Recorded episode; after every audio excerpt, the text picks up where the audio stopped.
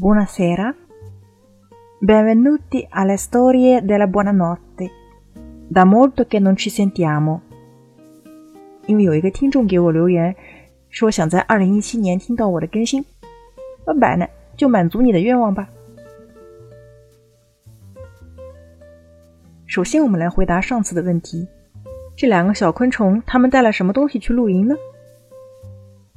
Hanno preso sacchi a pello, tenda.panini, bibiti.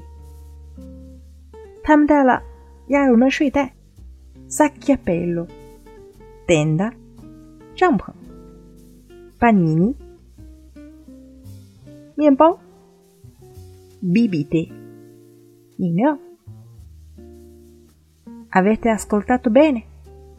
大家都有听对吗？呃，还有很多同学给我留言说希望能够有文本，我在节目单下面有提供生词，因为我们毕竟这是一个听力节目，所以希望大家还是能够通过听来理解。那如果你听不懂呢，就说明程度可能还不够，希望回家能够多背点单词，多看点课文咯。 Il mappamondo. Il giorno del suo compleanno Dario ricevette un sacco di regali, ma quello del nonno era senza dubbio il più strano di tutti. A cominciare dal pacchetto. Non era la solita scatola col fiocco, ma una specie di palla avvolta di una carta azzurra, che il nonno teneva sotto al braccio. Ho indovinato, è una palla!disse Dario. Il nonno è proprio invecchiato. Il pallone me lo ha regalato l'anno scorso. Sei proprio sicuro? Rispose il nonno porgendogli il regalo. Attento a non farlo cadere. Lo ammonì.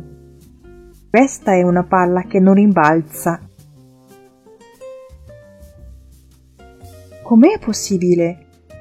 Pensò Dario. Una palla che non rimbalza? Scartò impaziente il pacco e lo vede. Era un mappamondo nuovo di zecca.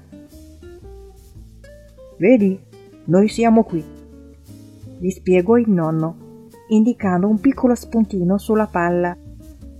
E qui ho conosciuto la nonna.disse indicando un altro puntino in mezzo al mare. Il nonno da giovane era stato un gran viaggiatore, aveva visitato tanti paesi e conosciuto tante persone.